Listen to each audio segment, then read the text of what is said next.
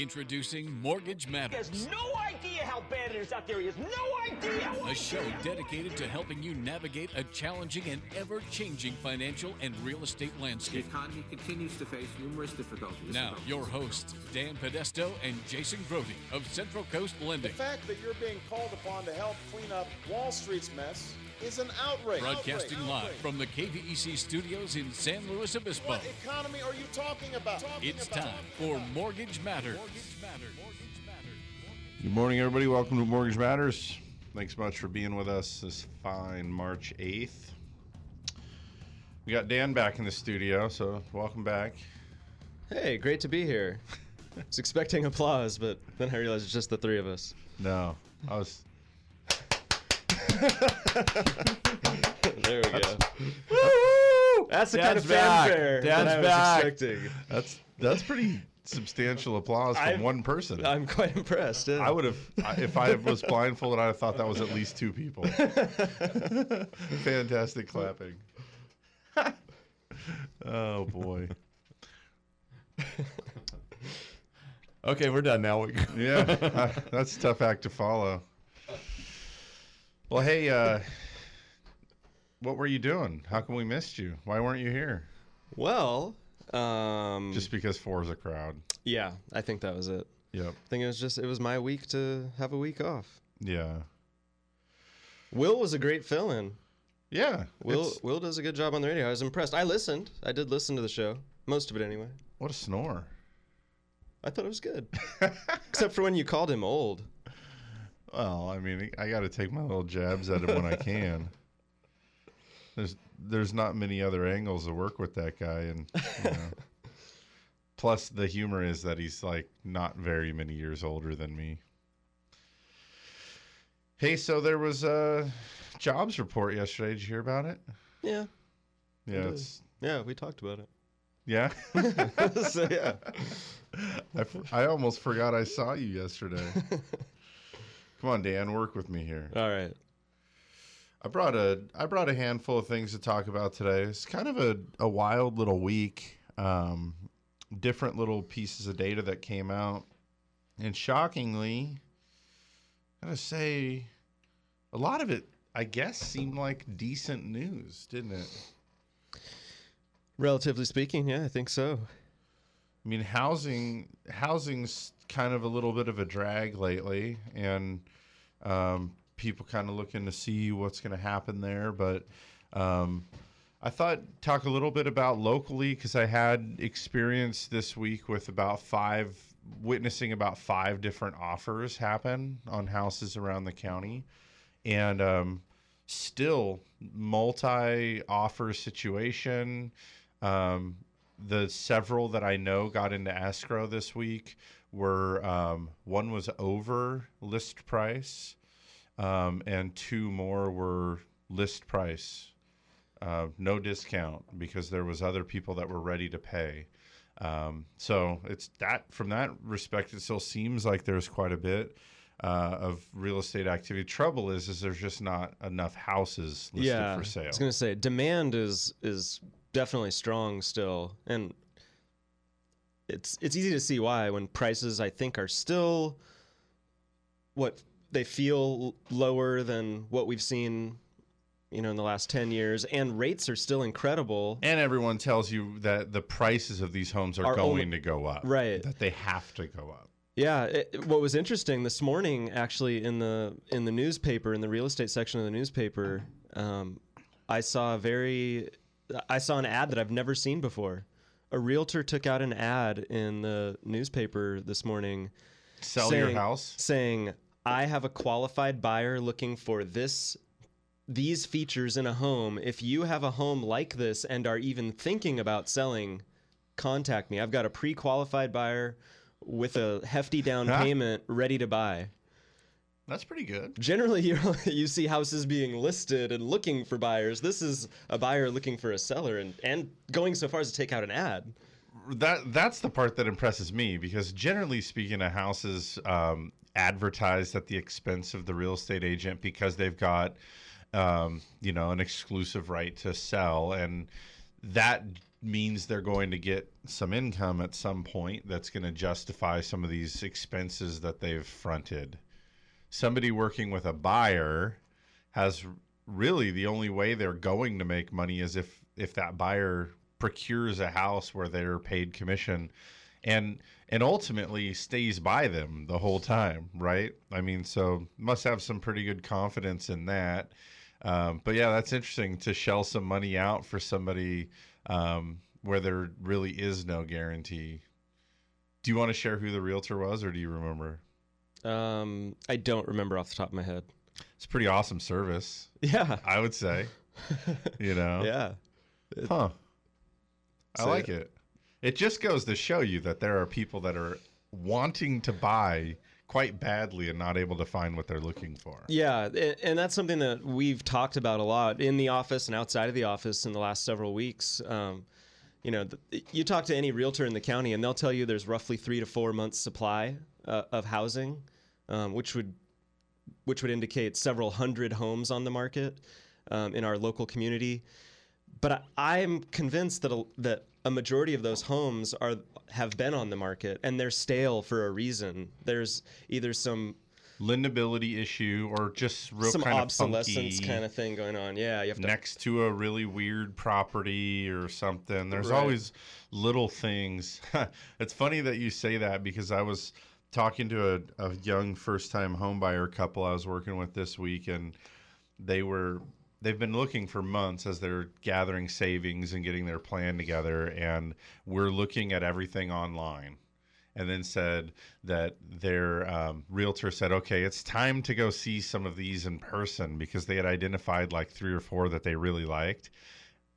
Because they looked like a good value. You know, oh yeah i could be ag in that part of town go down there and it's like uh-uh the pictures are taken from a a great angle. Yeah. They capture only the right things. Just outside of the frame there is like the stuff they don't want you to see.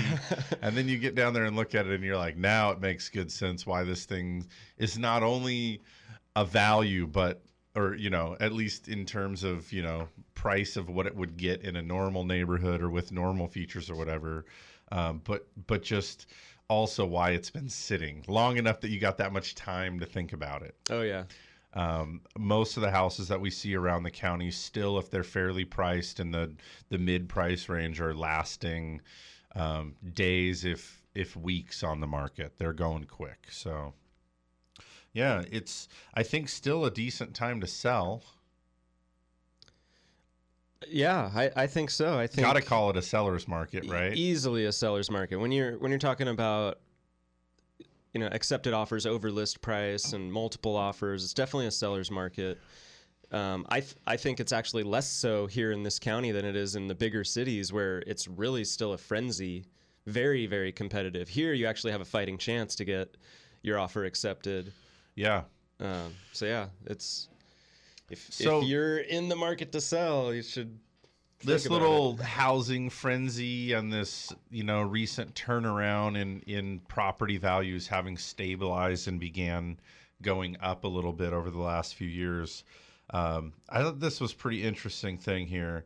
Um, the CEO of Freddie Mac, his name's Donald Layton, um, made a statement in regards to recent profitability that Freddie Mac posted um, in the fourth quarter of 2013. And by the way, Freddie Mac posted 8.6 billion in net income for the fourth quarter, which took profits near 50 billion dollars on the year. Um, that's a pretty good chunk of change, right?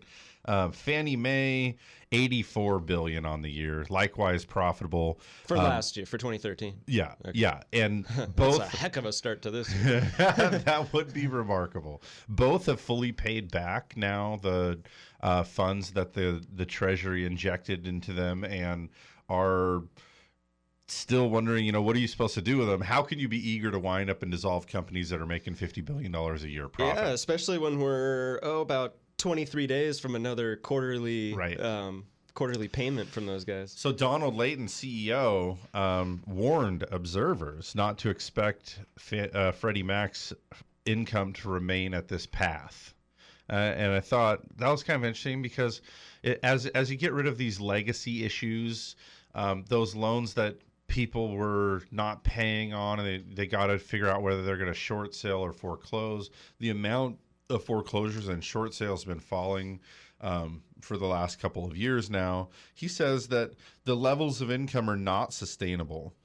Several legacy items were very strongly favorable in 2013, but it's our expectation that the peak of recoveries from the re- recession has now passed. And the first time I read that earlier in the week, I thought that's interesting. The peak of the recovery from the recession has passed. That's a strange way to say last year may have been as good as it gets in terms of like the strength and fever and profitability of this company and now it'll probably still be profitable but it's the volume slowing it's not going to be gangbusters the way it was so the the peak of it is over. And then i saw a couple of um, statewide uh, foreclosure things that sort of showed um, I almost want to say not not like a bell curve, but it showed basically how like foreclosures kind of were high and then fell a little bit in the last year and now are creeping back up a little bit. I was going to say, I've, I mean, just anecdotally, I've noticed more buyers um, purchasing homes that are either in a short sale or foreclosure s- situation than maybe in the last six to 12 months. Strange, huh? Yeah, it does seem like more of those distressed sale properties are leaking out onto the market. And I don't know if it just took this long for them to get through the process or if the bank has been sitting on them for some reason. I'm, I'm not really sure what's going on. That shadow inventory that Yeah. we were warned of and never saw. Right. I, I wouldn't call it a shadow because when I when I thought of the shadow inventory, I thought of a glut of homes that we're gonna pop on, and it's it's a leak. It's it's Yeah. the faucets dripping. Well, the way the shadow inventory was discussed, it was like talked about in a way that should scare you. right. when these 3 million homes or whatever the crazy number was hits the market all at once the world as we know it will change forever and then it was like but there were plenty of people suggesting there was no such thing as shadow inventory and it was the alarmists just trying to scare us again about something else to worry about i don't know um Yeah, I don't think there's there's anything to worry about with respect to distressed sales. I, I think if anything, those are the the deals that may present the most opportunity for um, maybe an investor or a flipper or something like that to come on and make a quick buck. Oh you want to hear another fun thing about quarter 4 real estate Sure. equity lines, home equity line of credit, the second liens that um, were so popular back when um, we had the my home is an ATM mentality. equity lines um, in the fourth quarter surged by like 48% to 111 billion. by 48%. Yeah. So they went from originating 10 equity lines to 15 or something. Well, the reality is is that equity lines that were doled out over the first three quarters of the year um, totaled 58 billion. It's not a ton, but then the in the fourth quarter there, as you remember, there was that was when all the the appreciation talk was happening. Oh, 12 percent a year. Um, and then it it essentially doubles in the fourth quarter up to 111 billion. I, I tried to look up what the equity lines were back in the day, the cash outs and all that. The volume, you mean? Dollar volume? Yeah, it's hard to have a good grasp on what that number is, but um, it it seems with with a little bit of um, looking here, somewhere in like the 800 billion a year range of of people signing up to take equity out of their home. So it's roughly five, six, seven percent of of that. Right. And you know that. I mean, you can tell that's true. Yeah. You talk to most people today, whether they have the home they hung on to, generally it's because they didn't take equity out of it, right? They they never jeopardized their position or or compounded their loss of equity by worsening their spot. Or they bought since then and just it has never occurred to them that they're going to take cash out of it. Well, the rules are different too. Yeah. You know, even now today, I mean, there are equity lines or fixed second liens available. Um, they're limited to 80 in some cases maybe as high as 90% loan to value it's I not like you can get up to 100 or remember the old 125 Yeah, I haven't seen any going to 90 lately. Um, that being said, I don't really follow the equity line of credit thing very much. Um, it's funny, and in fact, I guess p- perhaps a good radio show conversation here. Um, as a as a broker and direct lender, we have the the loan product offerings of how many i always say 50 banks. How many banks is it really? Is it 50 it's 48 or 50 or something? It's a lot there were a lot of right. banks that we're approved to sell their loan products. For whatever reason um, almost none of them are offering us the ability to sell their home equity line of credit. Yeah there's like two that i can think of and the and those that have it it's like a but you have to do the first with us and they're terrible at the first Right. So usually it's a purchase transaction that they're offering those in. Yeah. It's very the if you're trying to just take equity out of your home, it's So a very why do you conservative guideline. suppose that they would not allow a company like us to be selling equity lines on their behalf? Because they really don't want them. Because it's not a good channel for those type of loans Well, to be I originated. think I think the companies that don't allow us to sell them don't offer them at all. Sure. There's there I think there's literally only a couple of companies out there um, that are even interested in in entertaining a second lien, and they they really are trying to limit it just to a purchase money transaction as an alternative to uh, you know a, a single loan with mortgage insurance. Yeah, I I know that. I mean, I've seen that talked about recently too. For example, I, I had a deal recently where I was competing with Wells Fargo. My borrower had a ten percent down payment, and um, my proposal, because he had really good credit and everything, my proposal was a a Fannie Mae loan with more borrower paid mortgage insurance. So this is a mortgage insurance that would stop at some point. Um, no upfront cost, just a monthly cost until he had the equity. Um, by the way, on that program, it considers market appreciation as part of when you can cancel that mortgage insurance. The representative from Wells Fargo was talking him into a home equity line of credit um, for that other 10% instead of the mortgage insurance. And I, I guess there's different schools of thought to it. My big complaint about the um, home equity line of credit is that they're variable, and oftentimes the interest rates cap at 24, 23.99%. And I don't know that rates are going to shoot up dramatically in coming years, but Well, you're not getting an equity line that's prime plus zero anymore. The, No. Generally, those second liens and equity lines of credit are starting in the seven percent range or higher. So yeah, it's. so if and when rates do I begin still to have go one up, of those equity lines that was a, a prime plus zero. Yeah. Well, and so when these things do go up, though, this guy goes from 7% to 9% or 12% or something. And all of a sudden, then kind of wrangling an increasing payment. And what I don't want to ever see happen to somebody like that is at that, if rates go up like that and that second goes from 7 to 12, you know the first liens have gone up too, right? So then he comes in begging to redo the first just to stop the variable nature of the second. And the first, oh, that great loan from 2014, that mere 4.5% 30 year fixed, is no longer offered. It could be 6%. And now you have to give up a lot of interest savings and a really good loan to, ha- to have to be able to go get fixed on all of it. So, those kind of things I still think make the equity line pale in comparison, but doesn't it boil down to salesmanship? That's the thing I was struck by, and I was frustrated by that. Um, hey, we do uh, want to invite you guys to call in if you'd like to ask a question. The number is 543 8830. 543 8830. Go ahead and take a phone call here from Greg. Good morning. Welcome to Mortgage Matters. Hi, guys. Hey there. Um, enjoying your show as usual this morning. Got a question for you. Okay. Greg Astle, by the way.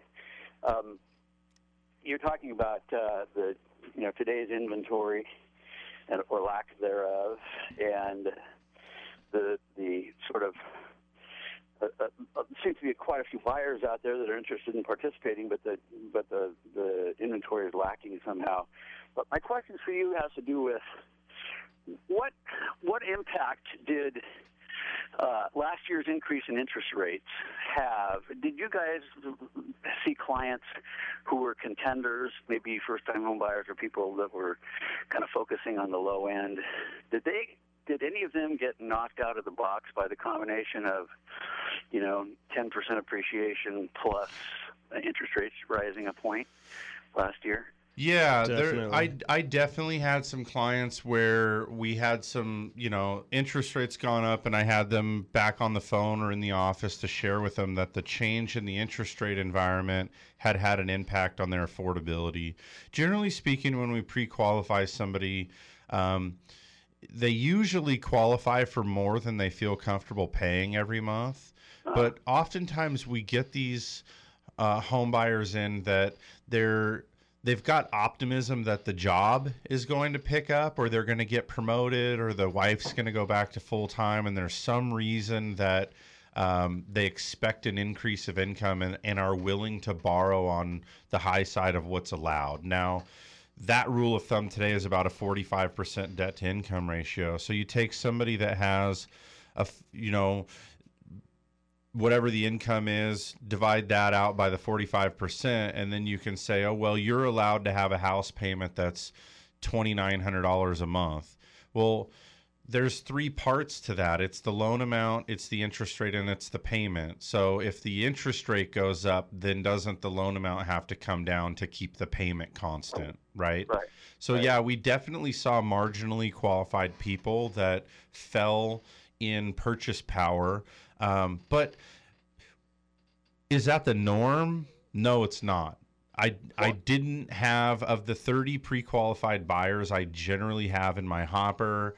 Um, it's not like 10 of them fell out of qualification or were reduced to a point where they no longer could tend. However, what I did notice across the board is um, just a drop in enthusiasm and a drop in motivation, a general idea that oh the the frenzy of this is kind of over and you know the all things equal the the bump in interest rate generally changed a person's payment from 2200 to 2300 that's not a, a life changing amount of money but just enough to kind of cool everybody off and um, slow that down. And then i think also two more things here is people are frustrated that there's not enough for sale and they're like losing faith that they're going to find anything. Um, and the the other thing is a couple like Serra Meadows and SLO, the new housing tract. I had Right. several clients tell me that they were really disappointed in the way the project came together. The the builders kind of changed the story and increased the prices, dropped the square footage, and you know felt like they were trying to get in on the housing market appreciation turnaround. And you know, so uh, kind of you throw a lot of these things together, and and oh, and the final piece of it is some of these borrowers still think rates are going back down.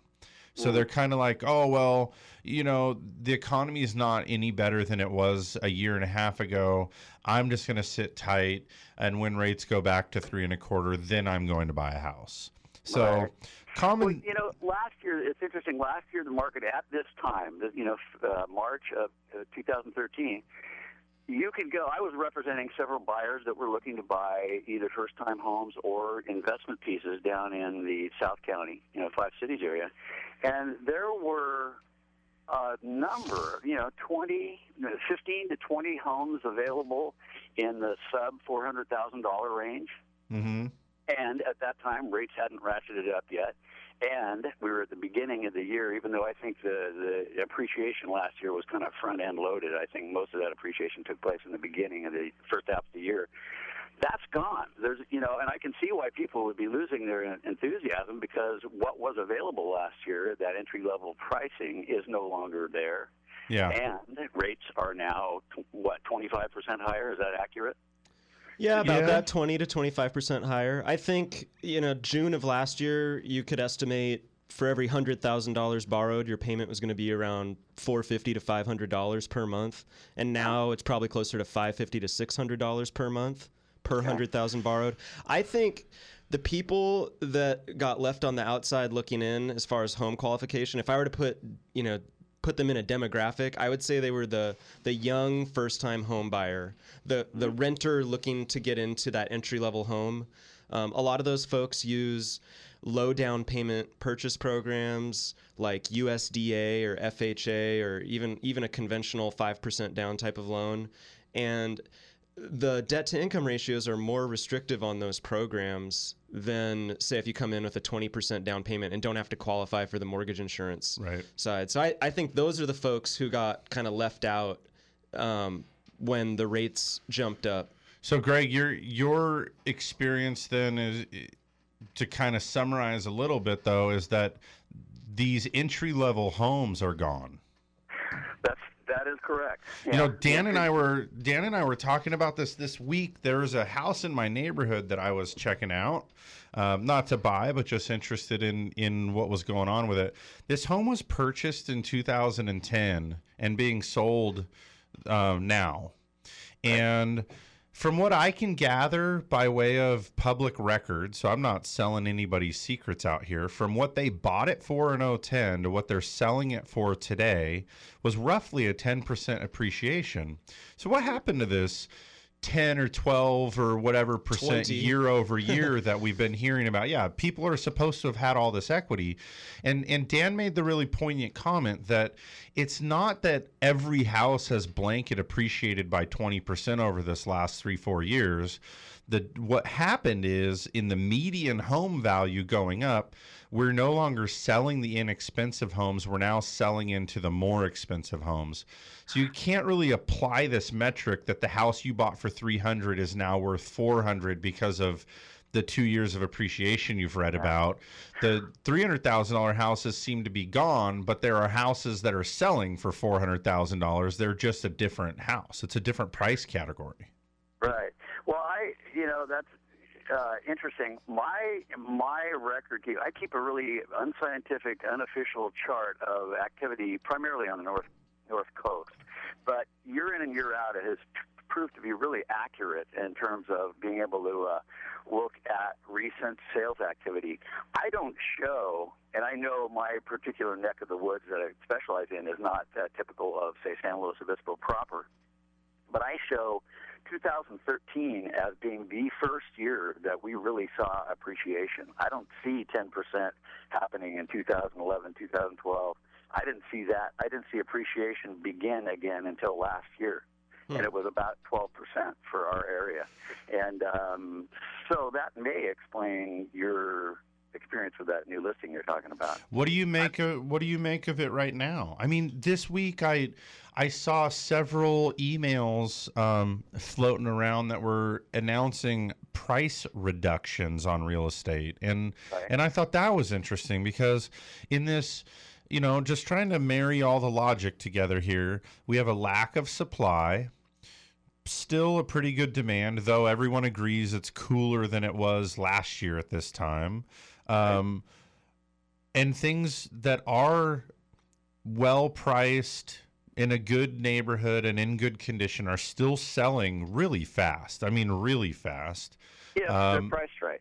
So And what's the That explains your, your price reduction issue. There's only one answer for that, and that is the property was overpriced when they originally put it on the market. People just stabbing too high? And at the same time, it seems like the properties that are still being reduced in value are were, from what I could see, were the ones that were still that. Um, I don't even want to call it a move up buyer, like the seven, eight, nine hundred thousand dollars stuff is where you see that. The person that's going from the two bedroom two bath up to the three or four bedroom three bath, which is a necessary part of a really healthy economy, uh, that isn't happening right now. We had a, a honest to goodness frenzy for about three or four months last year during the springtime, and it Oh, was yeah. a, I didn't care for it myself as a realtor, um, and that was based on the fact that rates were low. Prices hadn't gone up yet, and there were a lot of buyers out there. And I think what happened is, as we discussed, that low end inventory disappeared interest rates shot up a percent, and rate and now prices were 10 percent or so higher than they had been at, at the beginning of the year. That takes the the F right out of frenzy. You know, Yeah. um, there's just nothing there to, for people to get exci- excited about anymore. And so now we just need there needs to be something that happens in the the overall picture that gets things revved up again. And a lot of people have said we're just going to go back to a more traditional seasonal market, and that may be the case. You know, Huh. hard to tell. Greg, thanks much for your call today. I definitely Thanks, guys. appreciate your input. Good talking You to can call us anytime. you. My my pleasure. All right, take it easy. See ya. Bye bye. Um, yeah, we need to do a commercial break. We kind of went a little bit long there, but it was good to talk to Greg. So let's go ahead and take a commercial break here. We'll just be out for a couple minutes. We'll be back. We got more Mortgage Matters. Stick with us. Don't go anywhere. Keep it locked to Mortgage Matters on KVEC News Talk 920. To ask a question, call 543 8830 or 800 549 5832. We'll be back in just a few minutes. For those of us who live here on the Central Coast, we know this is a unique place to have a home. And for over 30 years, Patterson Realty has been a vital part of San Luis Obispo County. Patterson professionals have led the way in real estate by adapting to new market conditions to make sales happen. What they offer is the quality of their people, agents working just for you. Get the experts at Patterson Realty on your side. Experience the Patterson difference. Call 544 8662 or online at pattersonrealty.com. We're the mortgage experts on the Central Coast. Central Coast Lending, Central Coast Lending. When you buy or refinance a home, just call 543 Loan. Just call 543 Loan. Just call 543 Loan. We're the mortgage experts on the Central Coast. Central Coast Lending. Central Coast Lending is locally owned and operated with locations in Paso, Morro Bay, San Luis Obispo, and Arroyo Grande. Central Coast Lending, the mortgage experts. What a state of generosity. Look what my agent got for me just by switching to State Farm. A few hundred unexpected bucks, I couldn't ask for more. But now I've got to figure out what I should use it for. New bike would be radical, but maybe something practical, like a pet baboon with one robotic arm. Get to a better state, State Farm. Switch to State Farm and you could save. To find out more in San Luis Obispo, call Agent Susan Rodriguez. Through seven presidential administrations, bull and bear markets, and unprecedented change, Blakesley and Blakesley has been here helping residents of the Central Coast reach their financial goals. So if you need retirement advice beyond Social Security, want to roll over an old 401k, or simply seek guidance through an important financial decision, visit Blakesley and Blakesley in San Luis Obispo, Paso Robles, and Santa Maria. Blakesley and Blakesley for the service you deserve and the advice you trust. Member FINRA and SIPC. Welcome back. You're listening to Mortgage Matters with hosts Dan and Jason from Central Coast Lending. If you want to join the conversation, call the show at 543 8830 or 800 549 5832. Now, here's Dan and Jason.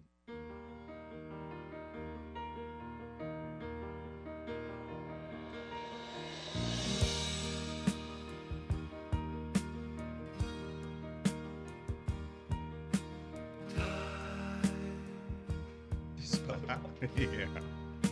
All right, everybody, welcome back to Mortgage Matters. We are running out of our um, off-air fun time, but yes, uh, what I was sharing was uh, the White House hosted like a soul music night, and Obama came up to address everybody, and he, um, in reference to Aretha Franklin's respect, he intended to suavely spell the word respect like it is in the song. Most most of us can se- spell that word just because of the song. And he said R P E T T. And it was kind of like what? what did what did you think?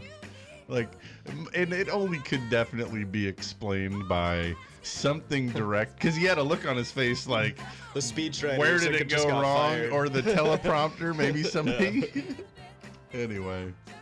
Yeah. So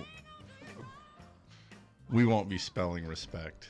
Just you know you don't want to get found on a national soundbite of not being able to spell while addressing aretha franklin It's kind of like that potato potato thing. Remember that way back? Oh, sure. Dan, Dan Quayle and Yeah. P A. Uh, oh, Does I it can't have see, an I can't E even spell not? potato.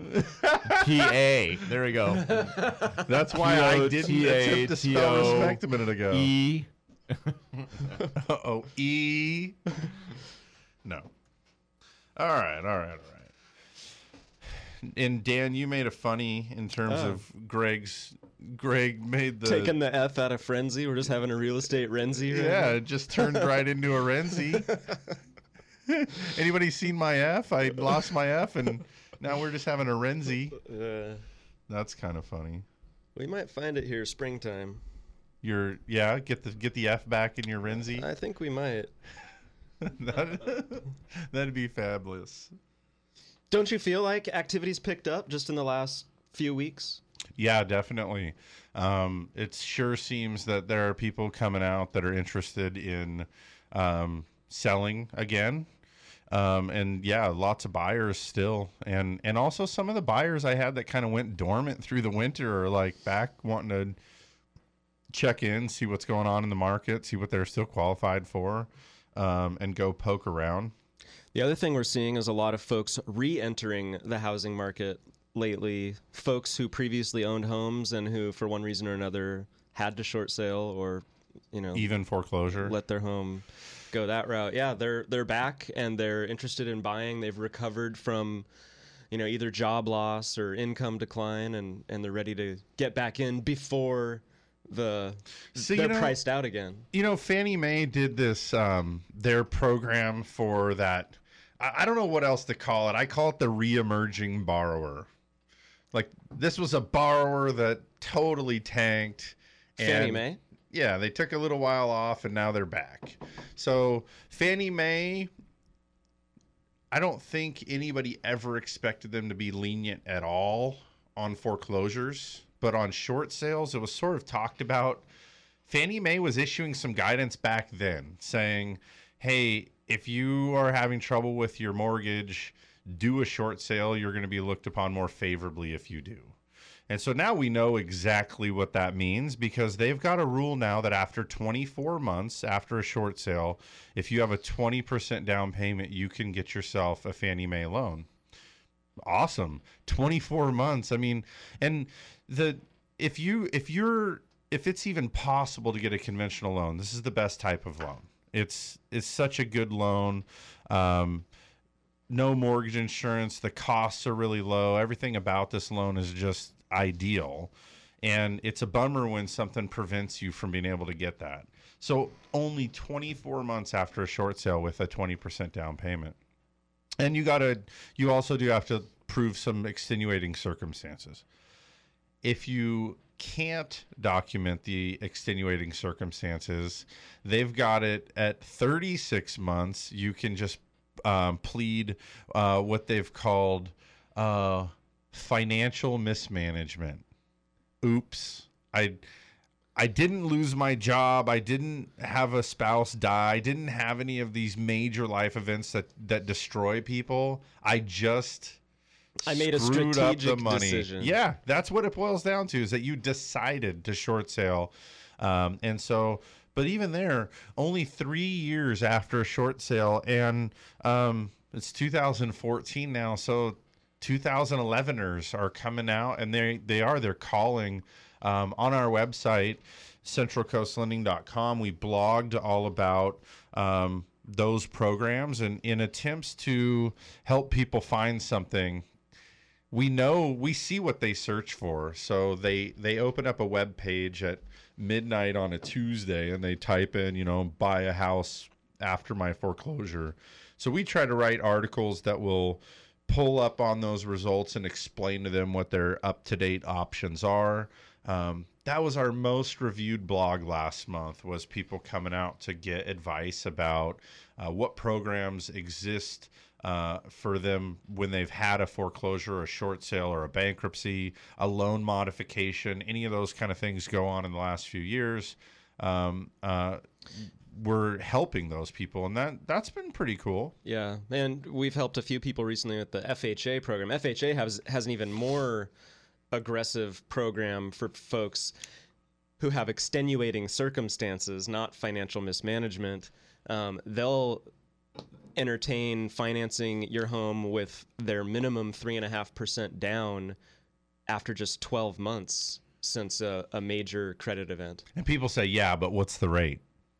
Same. It's the same. Same. That's FHA not a rate. that's not something that they price risk for. Um, they just give you the standard FHA pricing.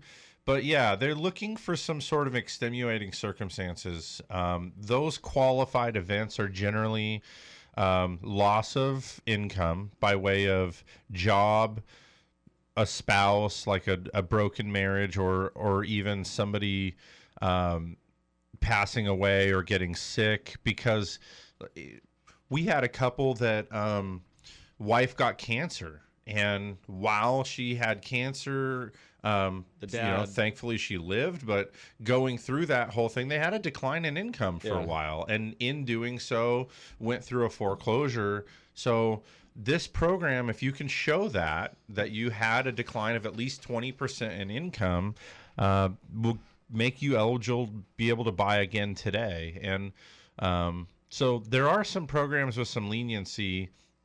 It's funny. Sometimes people call in and they're shocked to know that they're not like considered filth and scum and are so pleased to be able to qualify. But then we get people that call in that don't yet qualify because it hasn't been enough time or they didn't have a qualified event. They just elected to not pay their bills and they're horrified and upset that they can't borrow again today. And it's like, man, you only so recently just screwed the bank out of all this money because you, you know, you didn't want to pay the mortgage and now you you're upset they won't loan to you again. So the attitudes fall down the whole spectrum, but um all in all, we do really enjoy giving people the help and advice um, about all those different loan programs and what it means to get those loans after having some sort of financial trouble. Good one, Dan. Um, we we took our our first break pretty late in the hour here, so we we do need to take a second break. Um, would love to hear from you guys if you have questions or comments. You can call in 543-8830, 543-8830. Give us a call. Uh, let us know what's on your mind. We'll be back after this short break with more Mortgage Matters. Mortgage Matters with host Dan and Jason will be right back. Join the conversation by calling 543 8830 or 800 549 5832. We're the mortgage experts on the Central Coast. Central Coast Lending, Central Coast Lending. When you buy or refinance a home, just call 543 Loan. Just call 543 Loan. Just call 543 Loan. We're the mortgage experts on the Central Coast. Central Coast Lending. Central Coast Lending is locally owned and operated with locations in Paso, Morro Bay, San Luis Obispo, and Arroyo Grande. Central Coast Lending, the mortgage experts. Through seven presidential administrations, bull and bear markets, and unprecedented change, Blakesley and Blakesley has been here helping residents of the Central Coast reach their financial goals. So if you need retirement advice beyond Social Security, want to roll over an old 401k, or simply seek guidance through an important financial decision, visit Blakesley and Blakesley in San Luis Obispo, Paso Robles, and Santa Maria. Blakesley and Blakesley for the service you deserve and the advice you trust. Member FINRA and SIPC. For those of us who live here on the Central Coast, we know this is a unique place to have a home. And for over 30 years, Patterson Realty has been a vital part of San Luis Obispo County. Patterson professionals have led the way in real estate by adapting to new market conditions to make sales happen. What they offer is the quality of their people, agents working just for you. Get the experts at Patterson Realty on your side. Experience the Patterson difference. Call 544 8662 or online at pattersonrealty.com. The state of denial is a drag and a trial. When I bought my cheap insurance, should have known this day would come. Now I've had an accident and I'm feeling quite alone. Called them at least 20 times, but they won't pick up the phone. Without personal service, my policy's kinda worthless. Get to a better state, State Farm. Switch to State Farm and you can save. To find out more in San Luis Obispo, call Agent Susan Rodriguez.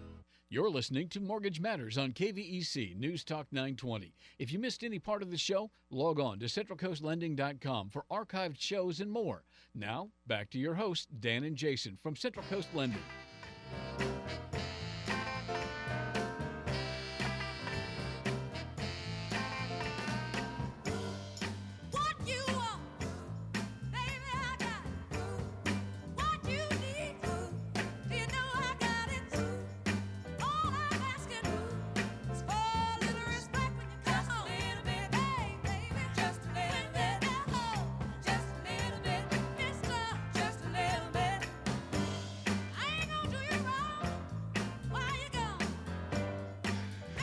Right, guys, welcome back to Mortgage Matters. It's just 10 to 11 here, so we got a, a few minutes before we got to do the uh, break. Oh, I'm wondering what kind of topic you're prepared to develop in 10 minutes, sir. Well, we were kind of on this line of discussion just about opportunities for folks to buy homes um, in in the market today. So we, we kind of covered the first time home buyer opportunities, people who are re- returning to the market. Um, you know, we're starting to see homes in the higher price category move a little more frequently. And I, I thought it was a good opportunity to bring up a jumbo loan program that we have. Um, you can buy a home with just 10% down and no mortgage insurance on a jumbo loan up to $750,000. 750 loan amount, 10% down, no MI. No mortgage insurance. And, you know, the first bank I saw walking around advertising that, I thought to myself, oh, that's interesting. Now it's several banks. It's a it's a program that you can tell is growing in popularity. So that's an interesting one too.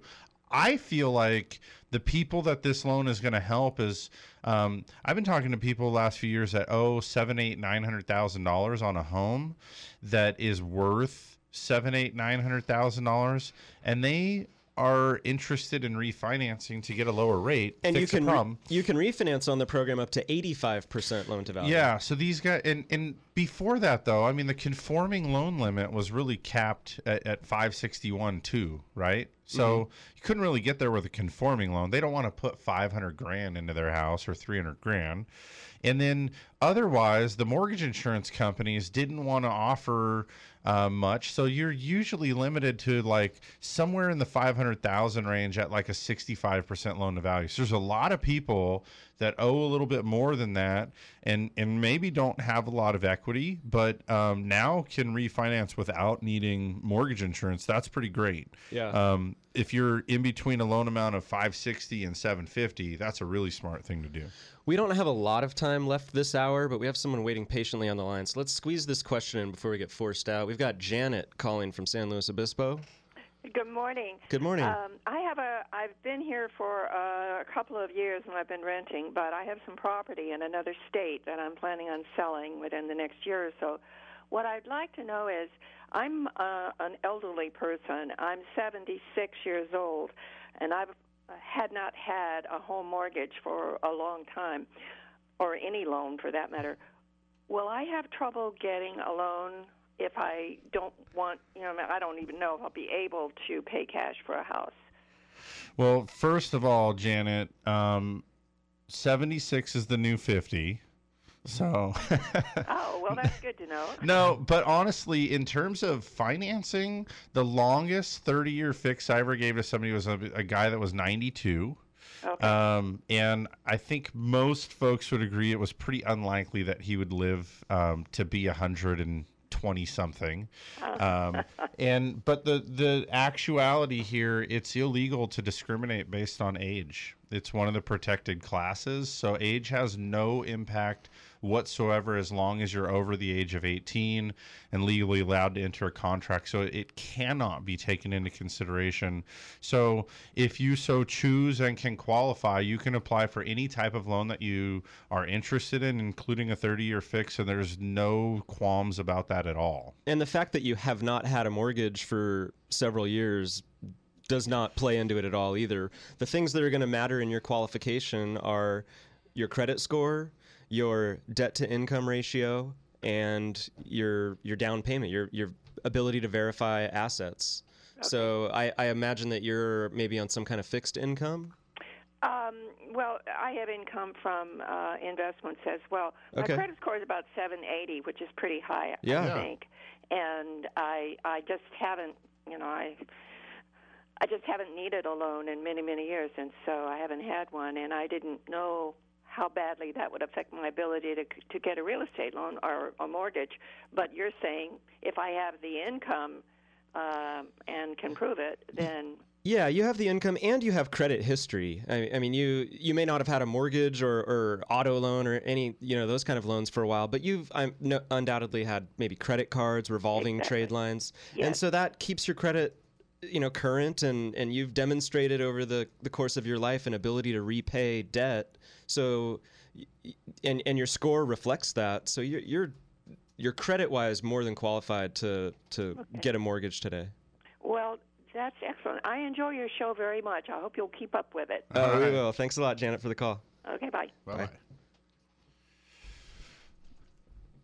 That's always kind of a funny topic too. The guy that was 92 that got the 30 year fix and he said, "I can't believe you would loan me money for 30 years." I said, "You can't discriminate based on age. It's on a couple of the disclosures it, it describes those protected classes, right? Um so it Well, and it's it. There's no risk in that to the bank. I mean, at whenever you know death comes for that person, uh, and the loan still has remaining years left on the term, something's gonna have that. That house is gonna be inherited by relatives. It's gonna be sold.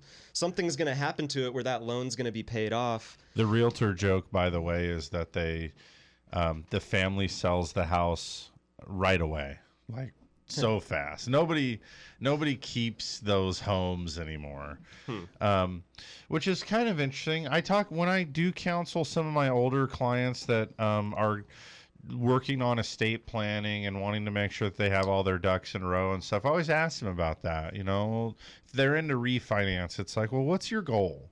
Do you want to do a 10 year fix to ensure that this place is paid off or give yourself the best chance of paying it off um, before you die? Is that so that your kids can inherit a free and clear property? Is that the most important thing to you? Um, and oftentimes they're, they're like, well, I always wanted, it was my goal to pay my house off. And, um, no, I don't care to give my kids, you know, because they either get the house with all of the equity or they get the money in the accounts. So it's kind of all the same to the estate anyway. Um, but yeah, they say that your your heirs will s- have a sign in the ground before your body's in the ground.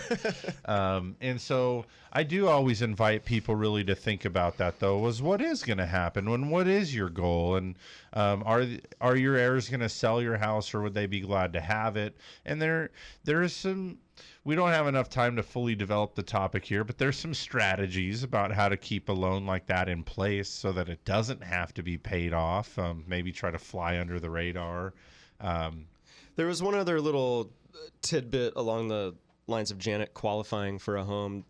Just food for thought. When when qualifying, you know, credit, she had already demonstrated a good credit score and a history of good credit.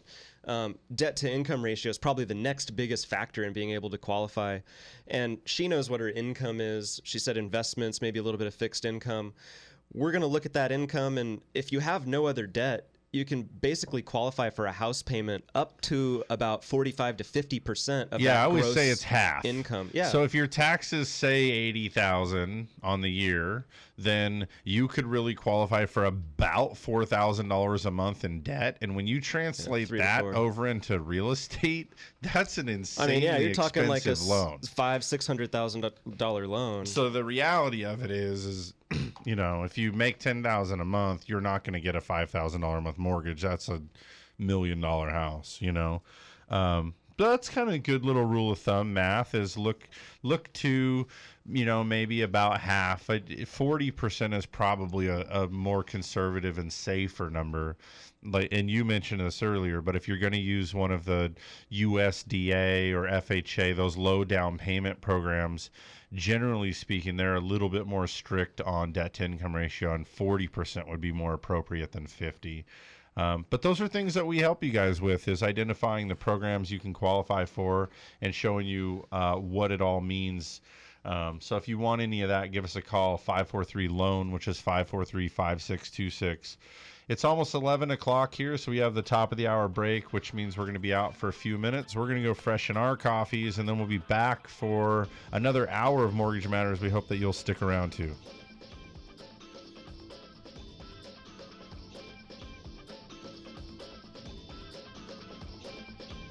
You're tuned in to Mortgage Matters, which airs every Saturday from 10 a.m. to noon. Your hosts, Dan and Jason from Central Coast Lending, want you to join the conversation by calling 543 8830 or 800 549 5832. Now, back to the show.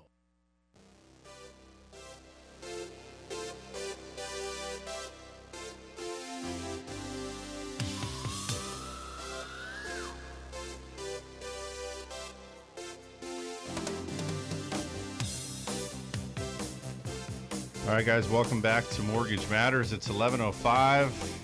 Dan reminded me during our last commercial break here that I have a fantastic idea um, for something for you to do today. There we go.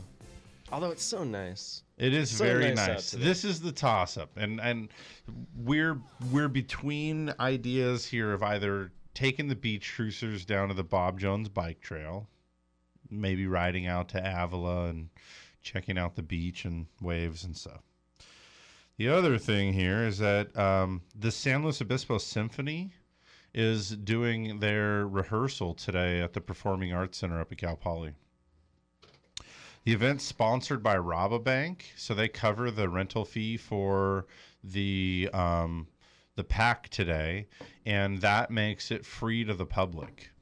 So, um, and they're doing uh, Holst's The Planets is what they're doing, and from what I heard, it's going to be pretty amazing. Um, so that goes from one o'clock today to three o'clock, and if you're interested, you can go check it out. Um, So what are you gonna do? well, I have company visiting from out of town that seems more interested in going outdoor and doing the beachy thing instead of going to the symphony. Maybe you should let your oldest son decide here live on air. I would decide to go to the symphony. Trey, Trey, what do you want to do? Are, do either of those options sound good to you? yeah, right. You don't. Yeah, right. Yeah, right. it sounds like we're going to the beach. But anyway, if you guys are interested at all in learning a little bit more about that, go to slosymphony.org. They've got a great website with the information. And today being Saturday, March 8th, you can click on the link there and, and read all about um, the piece that they're going to play today. I think it. I think it'd be worthwhile. I wish I could go. Next time. There you go. Next time. Or I'll go to the one where you have to buy the tickets instead of going to the rehearsal one for free. All right, Daniel, you managed to get us through that entire first hour without talking about um, all of the data stuff. And uh, I I see that you've got some news clippings over there. Yeah. Oh, well, yeah, we haven't talked about unemployment at all. Really quickly, I just want to say we had a couple of great calls um, in the first hour of the show from Greg and Janet. Um, if you're out there and you have a question, uh, the only the only dumb question's the one you don't ask. We're here to help. So give us a call live in the studio 543-8830 543-8830. We'd love to help you out um, with any kind of question related to mortgages or real estate. We'll be here for another hour. You also don't have to ask your question on the air Right. if you're scared. Um, you can always ask your question to Jim, and then he'll type it up onto the teleprompter for us. Uh, but we'll do our best to go easy on you if you want to call in and get your 15 seconds of fame. So there was a good amount of news this week. I mean, obviously the unemployment rate was was the much awaited report of the week after a couple of really bad months of unemployment blamed on weather. We've seen the weather thaw a little bit. Um, think the polar vortex is gone, and and now maybe the sun is poking through the clouds. So uh, there was some optimism for a little bit better numbers in February. And what do you think? Was it disappointing? I was shocked, honestly. Um, I chalked up a couple of things to this. Number one, short month. Did the weather feel a whole lot better in the news and stuff for the last month? I didn't think so. I mean, it still seemed there was a lot freezing, um, a lot of places dealing with icy roads and closing for business. I worried that we were going to find ourselves having the third month in a row of disappointing payrolls report. Um, I I couldn't see this going well. I couldn't really see how it could go well. There was a little angel on my shoulder though saying that possibly there was some pent up demand for job growth because the previous months were so bad and that maybe in spite of this people are just saying, "Hey, no matter what the weather is, we got widgets to make and we need to hire some folks for that." Sure. So I I really expected that we were um, going to see a rough number, and you know that being said, two things we learned yesterday. Number one is that January was revised to a higher number than initially expected. January was revised up to 129,000 jobs, and the month of February. Um, expectations were for 149,000 jobs added in February, and we found 175,000 jobs added in the month of February. That's a pretty impressive gain in that month. It it does to me point to that pointed um, kind of pent up demand for jobs that now we we did we added a fair amount of payrolls and um, you know that that being said the unemployment rate actually climbed from 6.6 up to 6.7 percent and of course we blame um, people coming out to look for jobs that couldn't find them so not good that the unemployment rate went up but hey good to see a lot of good jobs being added uh, first phone call we have to take here is Rick calling from SLO. Good morning. Welcome to Mortgage Matters. Hi. Um, I just have a, a quick question. Um, can you tell me in today's market uh, how close appraisals are coming into market value? I've been told by a couple of, or several realtors that oftentimes, maybe because the market, the prices are rising, that appraisal appraisals are coming in under the actual market value. Um, we are a pretty good gauge of this on account of we do both refinance and purchase loans. So I, I, that's a that refinance um, aspect is a view that the uh, realtor segment of the community does not have. Um, so we see refinance and purchase appraisals. I would venture to go out on a limb here and say 95 to 98 percent of the time it's just as we expect. Um, it's not hard to tell or to get a pretty general idea of what a home is worth in our county, especially when you do them day in and day out like us. We know that this pocket in Osos or that place up in Atascadero or over here off of Johnson and San Luis, we have a general idea of what we're looking at for a home value there anyway. The county assessor also posts the tax value of a home. We use things like Zillow to look at other recent solds and see what kind of price per square foot on bedroom count things sold for there. So on refinances, we're pretty good at anticipating a, a value. And, and as far as the purchase goes, the appraiser in a purchase transaction is actually tasked with justifying the sales price he is he or she is given a copy of the um, purchase contract at the time the assessment is made. So he knows what the um, property was listed for how long it was listed. They generally know how many offers there were. They know the terms of the offer as they see the full contract. They also know if the seller is offering any kind of incentives or concessions to to strike the deal. And it's very rare that we see an appraisal for a purchase loan come in below or above market value. It's almost always right at the actual sales price as depicted by the contract. So um, we don't find much variance in the appraised value really ever. It's especially now that there's more activity, there's more sales to sample from, and and yeah, think I, I haven't really seen appraisals be, uh, you know, present problems with the transaction in quite a while. I, I can't think of any. And you'll see the appraiser make comment that there was seven offers, but you know, per the realtor, there was seven offers. two of which were cash, and that's why this one is a one percent over list price or something. And underwriting knows that that's kind of the case. I mean, that's the case in a lot of the country right now. There's a, a really heavy um, demand on a lack of supply. And when things are are selling for more than the recent comps they do like a paired analysis to show that houses that sold 60 days ago sold for x and then 30 days ago sold for x. And so today on that trajectory these ones should sell for more too. And there is some freedom there for them to be able to demonstrate appreciation um, they're not their hands aren't just bound to be less than or equal to the last sale else we'd never have appreciation um, for anybody getting a loan anyway yeah Yeah, that's a great question, Rick. Really appreciate you calling in. Yeah, thanks. We've got another caller waiting patiently on the line. We've got Marilyn in San Luis Obispo. Good afternoon. Well, no. Almost. We're almost there. yeah. Um, I'm a widow, and my husband died in 2000.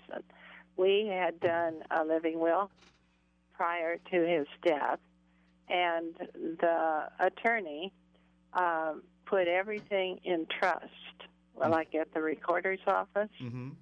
and accounts and whatever. Um, I'm going to be 83, so I wondered if that's enough to do for. I assume my children will probably sell the house. I don't know that for sure. So, is there anything else that should be done with the recorder's office? Um.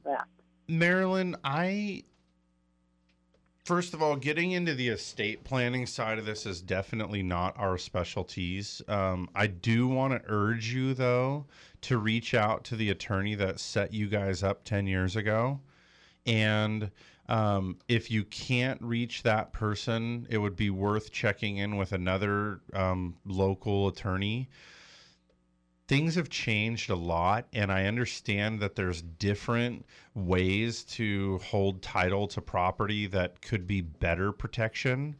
Um, and so you know i a friend of mine brad liggett that he's been on the show several times was an estate attorney has recently changed his practice um, away from doing the estate planning but he always and this is a no sales position here i mean he he just shared information with me and he told me to just urge people um, that even every four years to just go get it checked up on to make sure that it's the way that it should be. And I'm fearful that that stuff being in a position of being 10 years old just might not be as up to date and the best that it can be. Um, you know, obviously, your husband was particularly interested in making sure this stuff was set up right for you and the kids, that you would um, keep as much of that as possible. Uh, so I would I would just encourage you to reach out to a local estate attorney. Um, if you can get to that same person, great. But just have it checked up on, make sure it's all in good shape. Um, Keep everything uh, in the family as much as you possibly can. All right. Thank you. All right. Hey, thanks for calling, Marilyn. We sure enjoy you. Thanks. All right. Let's see here. What were we talking about? Unemployment. Unemployment. How how was the conversation going? It was going okay. Um, the unemployment rate dropped. No. No, the unemployment rate went up, and, and you had mentioned that it was I w- because more people are out looking now. I now was that just the, making sure the you weather's thought. Oh, I, I listened. All right. Um, and the number of jobs added last month were up. In fact, the what the number came out at 175 175,000, yeah. 5,000 jobs added, e- exceeding the expectations of 150. Um, a couple things I'd like to note. You know, a lot of the reaction that you see in the stock market and bond markets are based on what the actual versus the expectation. Yeah, we kind of priced towards the expectation a little bit. Right. But taking market mentality out of the equation altogether, the, I don't think the number was particularly strong. When you look at all of 2013, we averaged just shy of 200,000 jobs added per month. So this number was was definitely lower. It was a better F. I don't know that I'd call it an F. F plus, D minus, D Yeah, minus. maybe a D. Yeah, it, it wasn't great. It wasn't a great number. Maybe perhaps given But the if you grade on a was okay. curve, though, Dan, and we look at the rest of the kids, Yeah. oh, December and January, our little February sure did learn the material. I mean, December and January, this is the thing, is it's sort of tempered against what we had was a bad expectation, right? Right, Something yeah. well off of the mark of the annualized pace that we need, but we were trying to give old little brother February a little break because December and January were so terrible. And then what happens is it beat those expectations. It was funny. I I was looking through articles on Thursday um, in in anticipation of what is to come for Friday morning, and so many people were saying things like man, I I really hope that it's not the third month of you know they said they were saying things like we just need more than a hundred thousand because if there's a third month which in is a row, which would be a pathetic showing. horrible. Yeah, but it would be the third month in a row, and now you can no longer argue that it's you know it's a little blip. That's a trend, and a trend needs to be addressed pretty quickly. So, um, from that standpoint, I do think that even though it still wasn't a great number, there was kind of a sigh of relief that we didn't have That it wasn't terrible. a terrible number. Yeah. Well, the other the other thing I'd like to point out, and this kind of differs from a, a fact that you shared just a moment ago. Private payroll processor ADP, they're they're a big um, processor of payroll throughout the country. They said that January jobs numbers were revised sharply lower, Interesting. nearly fifty thousand lower.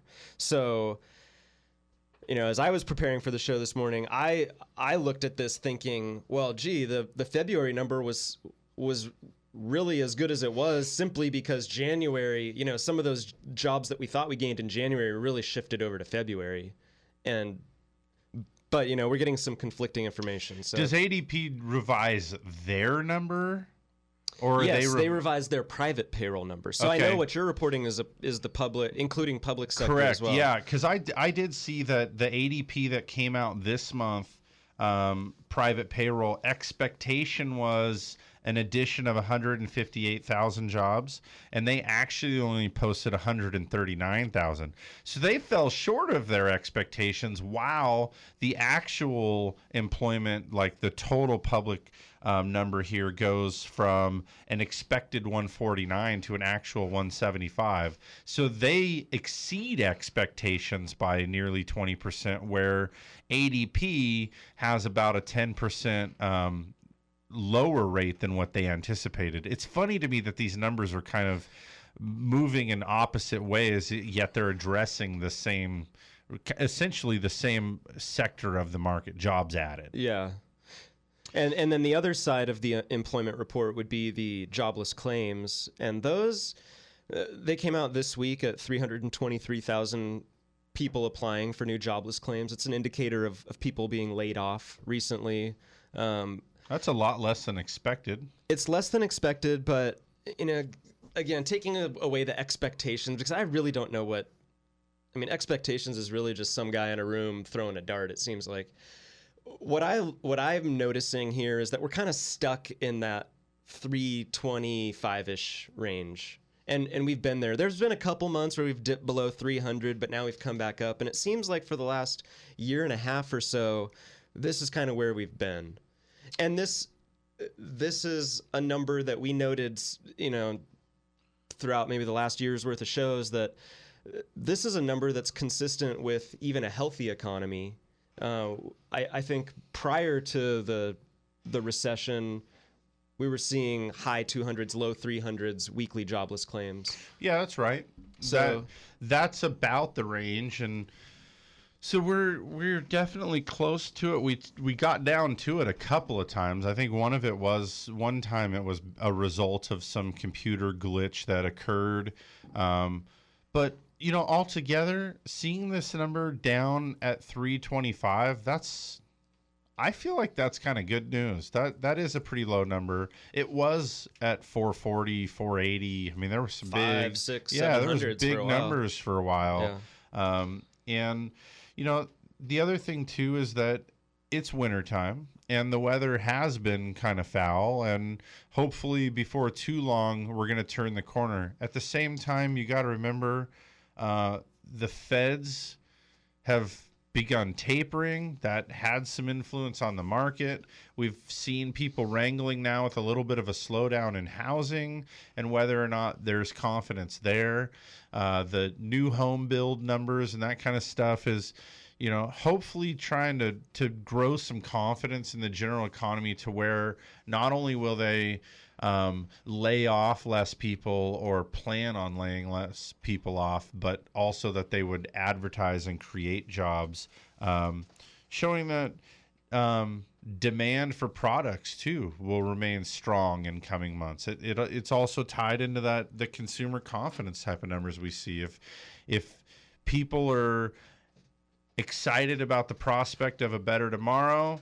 They're going to feel good about being at work. Their productivity and confidence is going to lead to um, the the companies that are producing goods to be able to hire and invest capital and get that to the market so that people can go out and consume them. And the engine fires on all cylinders. So we're we we like we work towards that, but we can't seem to get everything moving at once you know sometimes i feel like it's a square wheel you know? Clunking along? Yeah it's like you know you get up on end and you're like all right here we go here we go here we go here we go. Bam! Okay now yeah we gotta we we do have to still roll so start going again. And it's just slow kind of going through these cycles and trying to get everything working at the same time. We had housing really cranking good. Then the appreciation got to where everyone got freaked out, and I do think that's why the feds intervened a little bit, cool that off, um, and now it's Jobs' turn to get up to snuff. We're at 26 past the hour. Um, we're going to take a quick commercial break. We've had some great calls so far. Um, excellent questions. We have time for more. If you want to give us a call here live in the studio, 543 8830. 543 8830. Ask your question on or off the air. I'm really excited to hear what kind of music Jim's going to bring us back with that ties in with our theme. We'll be right back with more Mortgage Matters. To ask a question or make a comment, call 543 8830 or 800 549 5832. Mortgage Matters on KVEC News Talk 920 will be back after these messages from our sponsors. For those of us who live here on the Central Coast, we know this is a unique place to have a home. And for over 30 years, Patterson Realty has been a vital part of San Luis Obispo County. Patterson professionals have led the way in real estate by adapting to new market conditions to make sales happen. What they offer is the quality of their people, agents working just for you. Get the experts at Patterson Realty on your side. Experience the Patterson difference. Call 544 8662 or online at pattersonrealty.com. What a state of generosity. Look what my agent got for me just by switching to State Farm. A few hundred unexpected bucks, I couldn't ask for more. But now I've got to figure out what I should use it for. A new bike would be radical, but maybe something practical, like a pet baboon with one robotic arm. Get to a better state, State Farm. Switch to State Farm and you could save. To find out more in San Luis Obispo, call agent Susan Rodriguez. We're the mortgage experts on the Central Coast. Central Coast Lending, Central Coast Lending. When you buy or refinance a home, just call 543 Loan. Just call 543 Loan. Just call 543 Loan. We're the mortgage experts on the Central Coast. Central Coast Lending. Central Coast Lending is locally owned and operated with locations in Paso, Morro Bay, San Luis Obispo, and Arroyo Grande. Central Coast Lending, the mortgage experts. Through seven presidential administrations, bull and bear markets, and unprecedented change, Blakeslee and Blakeslee has been here helping residents of the Central Coast reach their financial goals. So if you need retirement advice beyond Social Security, want to roll over an old 401k, or simply seek guidance through an important financial decision, visit Blakeslee and Blakeslee in San Luis Obispo, Paso Robles, and Santa Maria. Blakeslee and Blakeslee for the service you deserve and the advice you trust. Member FINRA and SIPC. Welcome back. You're listening to Mortgage Matters with hosts Dan and Jason from Central Coast Lending. If you want to join the conversation, call the show at 543 8830 or 800 549 5832. Now, here's Dan and Jason.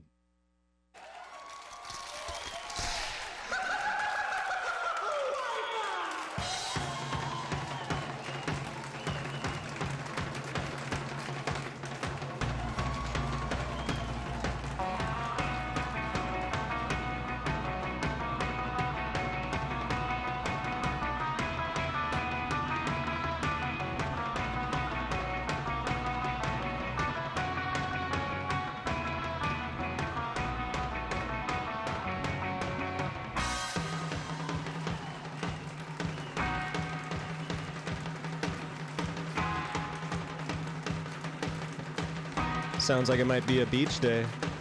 I was trying to prompt you more into feeling like going to the beach. I know your son wants to go to the beach. He doesn't want to go on to see no show. He always wants to There's go to no the beach. symphony. Does he? He even knows he knows what a symphony is. He's He- over there smiling. He plays upright bass in an orchestra. He knows what a symphony is. He's toying you, man. He wants to go to the beach. I could tell. Yeah. Okay.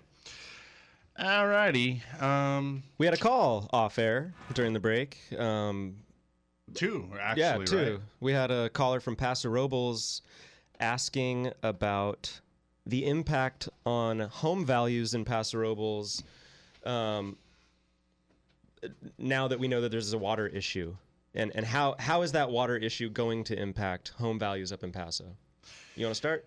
Yeah, common sense is if you've got a water issue, um, then you've got a building issue. Well, you got a buyer issue. How many people want to? If they're like, yeah, I'm going to buy a house in North County. What's available? Well, you can go to Santa Margarita, Tascadero, Creston, you know, you name it, get out all around. And then there's these properties up here where there's a well problem. Um, that is going to impact the qualified buyers. There, um, to my knowledge, there are houses that are completely out of water, not pumping water on their property anymore. Those guys aren't going to be able to sell, but like a fire, somebody's going to come along and buy their property that, um, you know, can afford to hang on to it until there's water again and is going to expect a pretty penny to do so. Um, it, it made a little bit of headlines this week, but um, Paso Robles has banned the drilling of new groundwater wells within the city limits until February of 2016. Included in that ban is also um, they're prohibiting the modification of existing wells um, to increase groundwater extraction. So, does that mean there are places in Paso now where you can't drill a new well if your well has gone dry, and also places where you can't even drop your pump or uh, modify your well to extract additional water? So it's definitely a water crisis. Um, I can't say that it's impacted people's property by X percent. However, I don't think it's impacted yet, but I think going forward, I mean, you're talking about a two-year we- moratorium on wells. That's going to impact building, which I think is going to. I mean, I look at other communities that have building moratorium type issues, and you're looking at Cayucos, maybe Cambria. Cambria, Osos. Osos. Um, you know, we've seen different pricing issues going on in those communities. Some communities, it's positively impacted the value, and in others, it's it's maybe kept things flat. Well, two things about it. Number one, we have a client that I talked to just recently. He has a house in Paso that he's owned for years and years and years.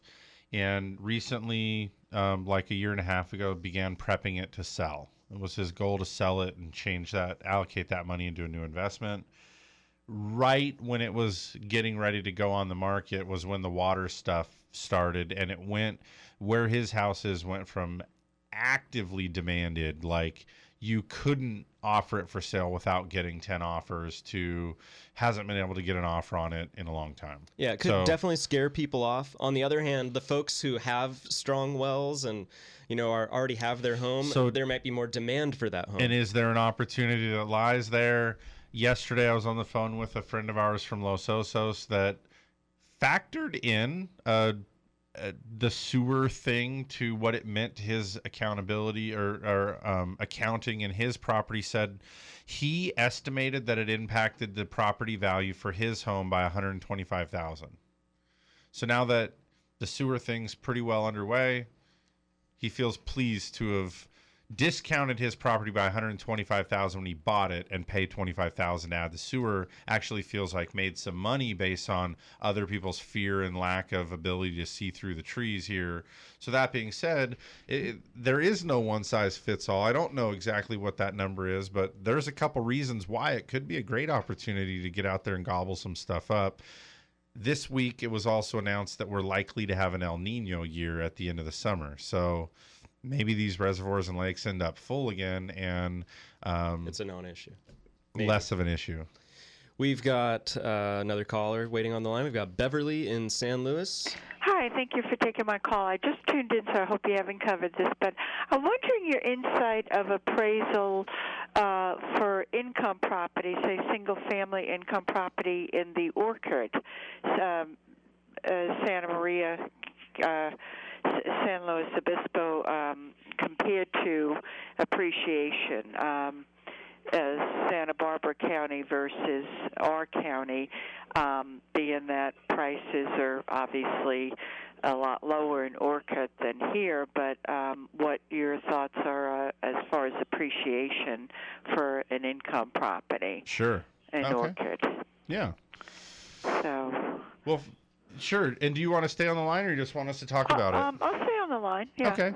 Um, so in terms of the appraisal, there's really three components to every appraisal that um, people may or may not be aware of. Number one is there's there's a cost approach. What does it take to build this property in terms of the actual construction costs? And there's some guides that are used like the Marshall and Swift, but basically by going through this exercise an appraiser can determine that uh, the cost approach indicate that this, this property might cost $300000 in labor and materials to build.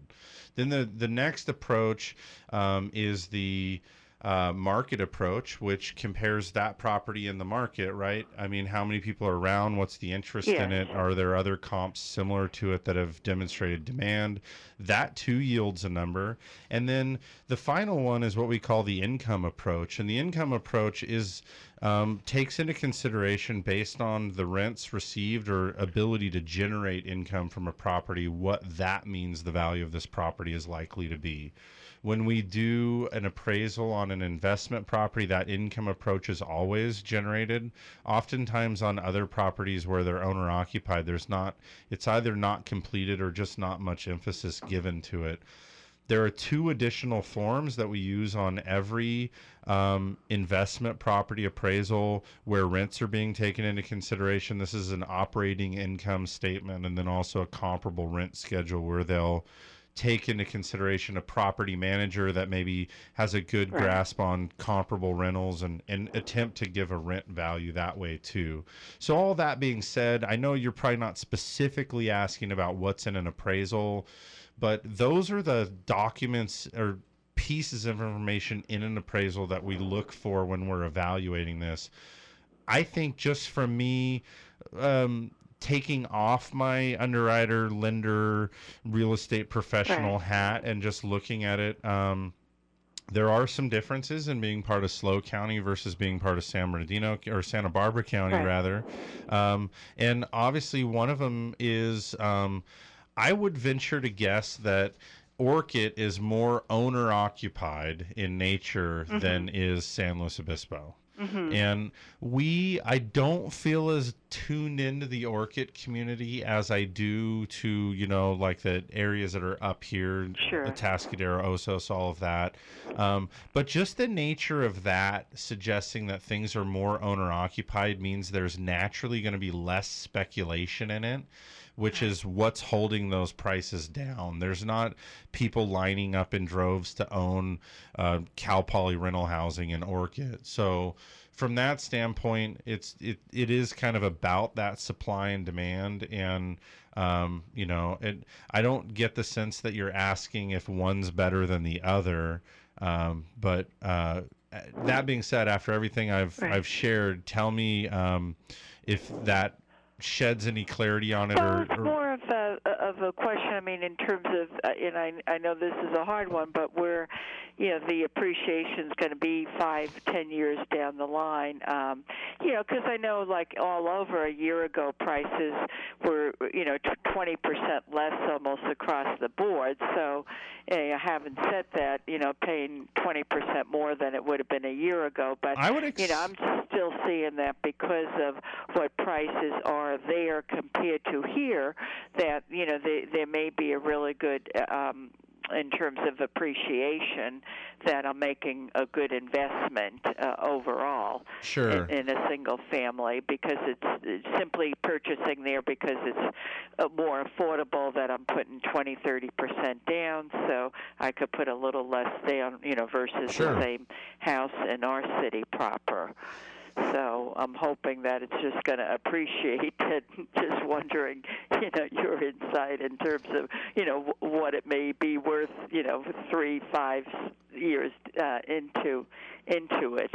I, I think you bring up a good point with the, the pricing differences between, you know, say San Luis Obispo City and, and somewhere like San Maria or, or Orcutt. Yeah. I, I think you do have more affordability in the Orcutt area as compared to maybe some other cities in our in San Luis Obispo County. Um, I think in general, across all counties across the state, country, we're going to see a lot more modest appreciation. Probably right. that Mhm. three you know anywhere from zero to to maybe as high as five percent going Okay. forward.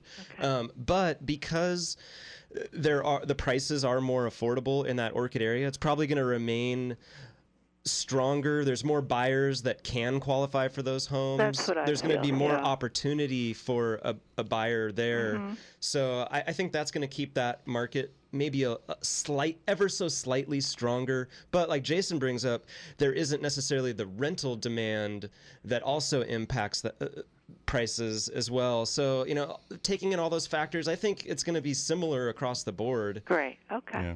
Well, Beverly- thank you very much. It's very helpful, and Yeah. thanks for your show. Thank Sure. you. All right. Have a great one. that's I- a tough question I feel as though there's another aspect of this that's worth discussing, though. Um, and this is that real estate is all about supply and demand. I don't feel like I'm an expert on that North Santa Barbara County area.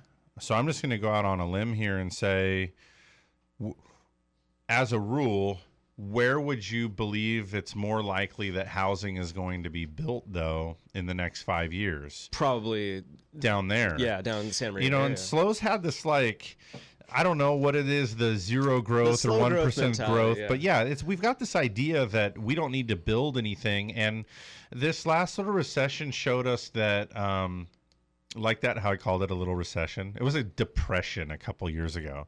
Um, but the the reality is is that we recognize that it's it's not a great practice to not be constructing new homes. It it creates a real problem. There's a lack of health in the market where the people within the community can't move around freely. You can't get pregnant with your fourth child and know that now you're going from a two bedroom to a three bedroom or what have you because you can't get to that with any confidence. You you can't put your house on the market because you may end up having to go rent against the 80 applicants that are all coming for this house, you know, because there's not enough houses either. And you remember when they built the Cali the Cal Poly Canyon um, dorms? It was like, oh, this is going to destroy the value of housing in San Luis because it's all about the bedroom count and blah blah blah. Nonsense. If anything, it's remained exactly the same. The housing market around here is cutthroat because we don't build enough. Yes, there's some tracks that have been going in around here, but there are more tracks that are going in in those bedroom communities. And you know, Orcutt's kind of a bedroom community to to Santa Maria and to Arroyo Grande and to um, uh, Lompoc. So there's, in, in that sense, I gotta believe that if you're a developer, are you more likely to try to plan out and, and implement a tract here in San Luis Obispo? Are you going to put one down um, somewhere in the outskirts of Santa Maria or Orcutt? And if so, that I think is going to keep prices soft of existing inventory. So I don't love to totally confuse the matter, but as long as we're sitting down over a cocktail talking about this, I'm gonna I'm gonna spin the argument this way. The value of San Luis Obispo real estate is artificially high. It's held high by practices such as anti growth type of mentality and ordinances. It's held high by proximity of the university and the demand. It's held high by the value um, in rents, the fact that homes in San Luis Obispo will rent for eight to nine hundred dollars a bedroom, and you will not get that in Orcutt. It's held high by the fact that this is the economic hub for our area, and the people that can live where they work in San Luis are the ones that are the high income earners, so it keeps it prestigious and um, exclusive. Uh, all of that being said, yeah, there is a higher ticket to entry here. You do for buying equal square footage from Orcutt to San Luis, you are going to pay a premium here. Um, you are going to have to make a bigger down payment because 20% of 700 grand is 20% um, is more than 20% of 400 grand. All of that stuff being equal, in San Luis Obispo proper, you're you're benefiting from all of those artificial forces that keep real estate at a premium, and I don't think many of those exist in the bedroom communities around our county. Well, I don't know that it. I would call it artificial. I think those are just factors of of what keeps values high. I think that. I mean, that hasn't changed in the 15 I years don't- you and I have lived around here. I don't mean artificial have always been such that it's like they're not worth you know they're they're not natural or ordinary or customary. I I really mean that It's what makes you're not going to find that in the Marshall and Swift guide of what it costs to build a house and how the cost of the value is, but you Sure. but you see it in the the income approach of an appraisal. Hey, this four bedroom house is going to rent for three thousand dollars a month, for thirty four hundred dollars a month, for thirty six hundred dollars a month. There's a four bedroom house in Bakersfield today renting for three fifty a month. That doesn't mean you should race to buy one in Bakersfield, you know. So Yeah.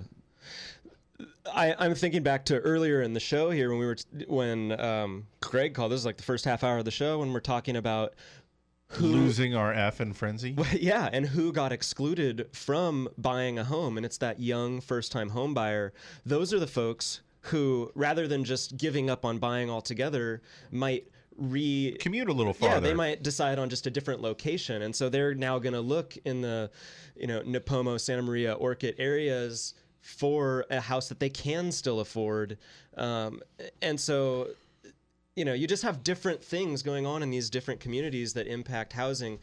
I think overall the Central Coast is a de- desirable place to live. Some people prefer that bedroom community versus being right in the the county seat. I saw an article this week suggesting that the cancer rates here are like ballooning, only to be attributed to Diablo.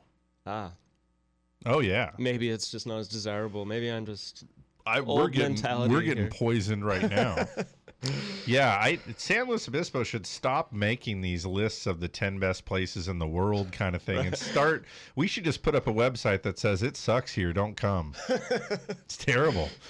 It's horrible. If you don't this- surf, don't start. Yeah, it's it's, fun. cloudy. it's cloudy here. When you boy, when you get out of your car over here at the Costco, that wind is just always ripping down Los Osos Valley Weather Road. sucks. They got it. The roads are torn up out Yeah. there from the sewer. There's a, this gridlock that happens in Shell Beach at 5:30 every day.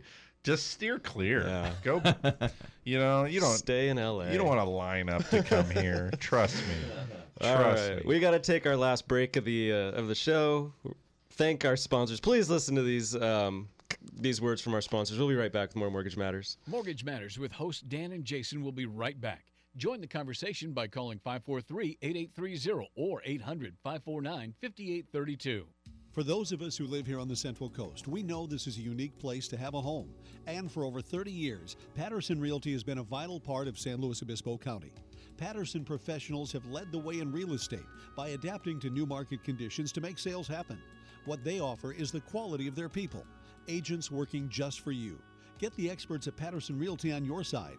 Experience the Patterson difference. Call 544 8662 or online at pattersonrealty.com.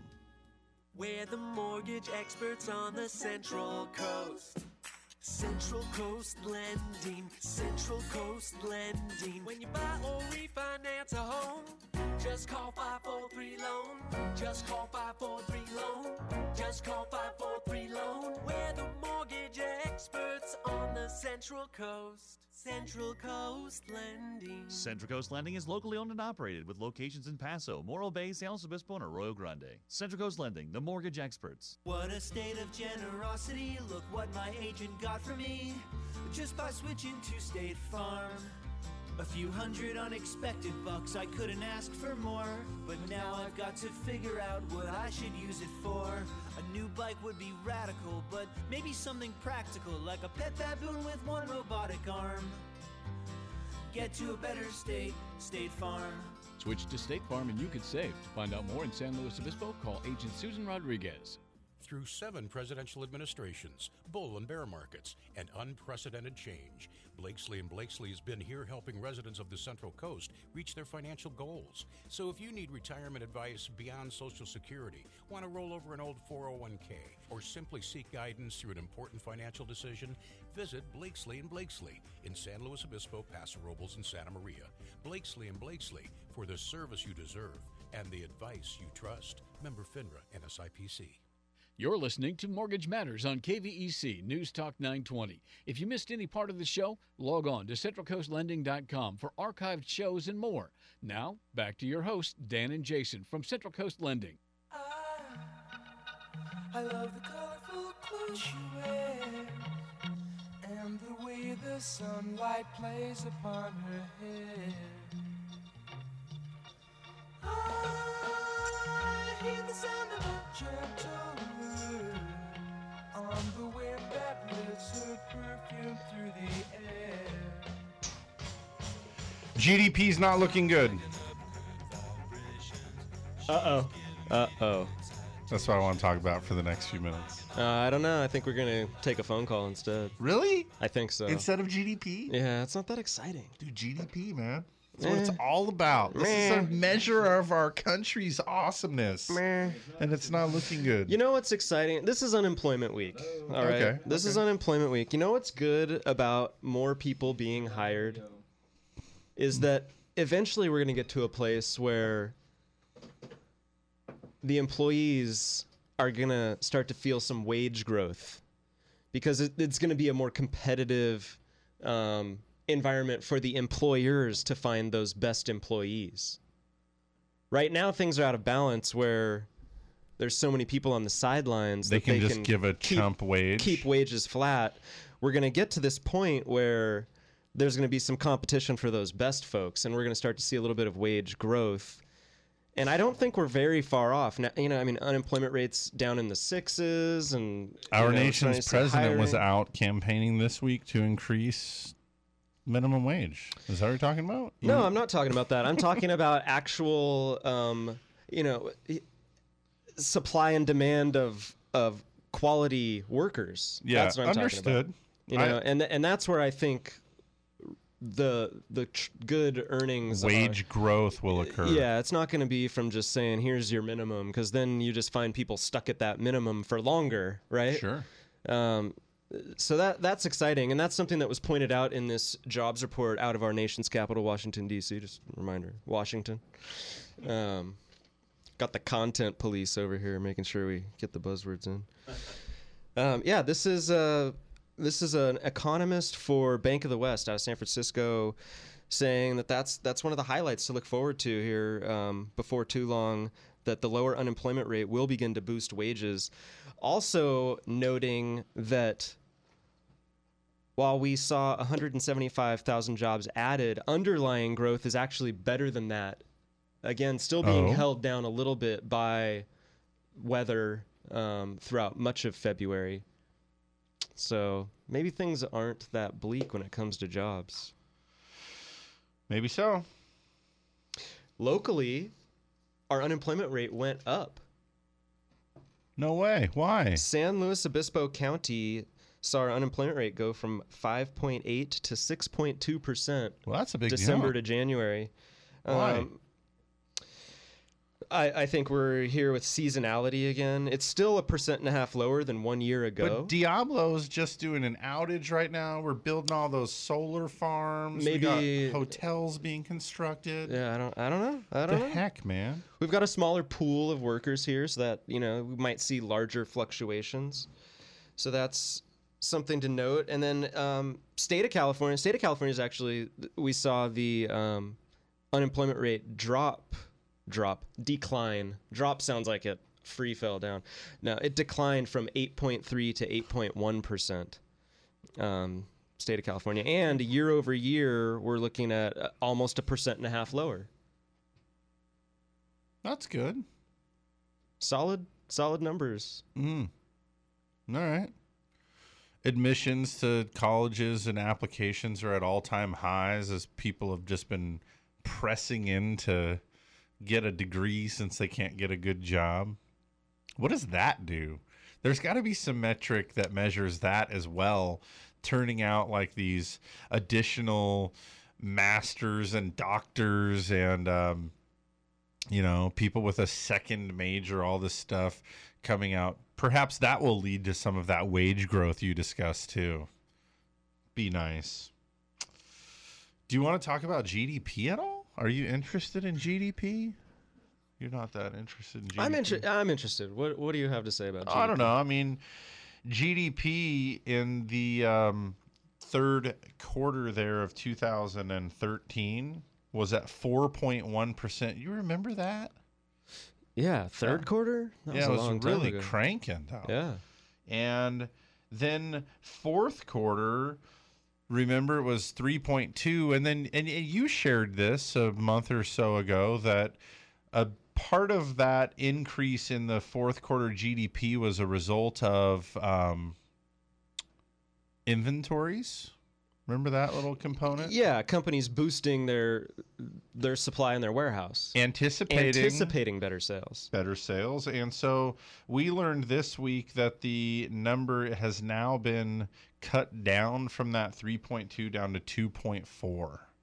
Um, so just just showing that the overall economy is losing a little bit of steam, maybe some of the the pessimism kind of reigning over it.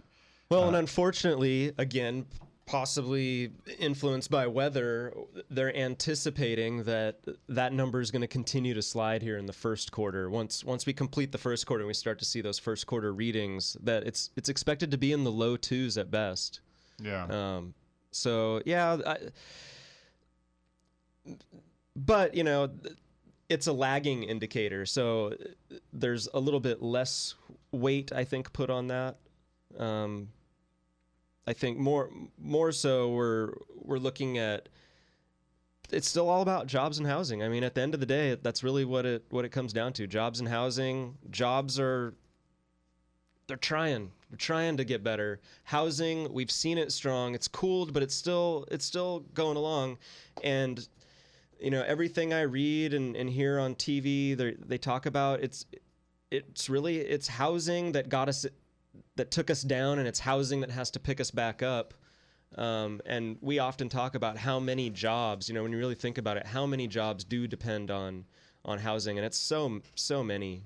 It it really, I mean, you could almost make a case that it impacts everything, um, because it's it's where we live, it's where we raise families, it's it's um, it's shelter. So it, it's it does. I mean, that that's where you put the couch.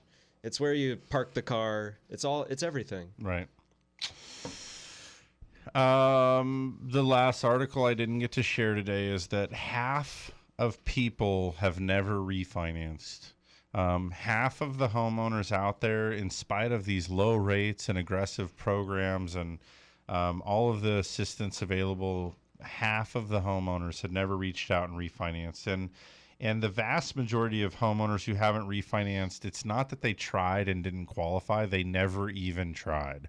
So if you guys have an interest rate that's any higher than four and a half, or you have an adjustable rate loan, or you have a second lien, or you have mortgage insurance, um, or you have a term that you're interested maybe instead of paying your house off in 25 years, you'd like to pay it off in 15.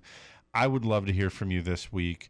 Um, we'll get your rate down. We'll get your rate fixed. We'll pay off your line of credit. We'll solve any of those issues for you, or at least give you good advice on how you may remedy yourself of those issues. So, um, give us a call this week if you have any needs at all. Um, the number to our office is 543 Loan, which is 543 uh, 5626. Um, alternatively, you can find us on the web at centralcoastlending.com. Um, there, we're blogging about these great programs. We're sharing information about qualification, interest rates. We've got economic updates, uh, professional insight articles from local professionals around our community and economy that are offering their services here for you. So check us out, centralcoastlending.com. Give us a call. We're 543 Loan. Love to hear from you, and we'd love to help you out. We'll be back next week for another episode of Mortgage Matters. Thanks so much for being with us. Thanks especially to all of our callers today. It makes it fun for us to have an interactive show. Have a great week. We'll see you next time.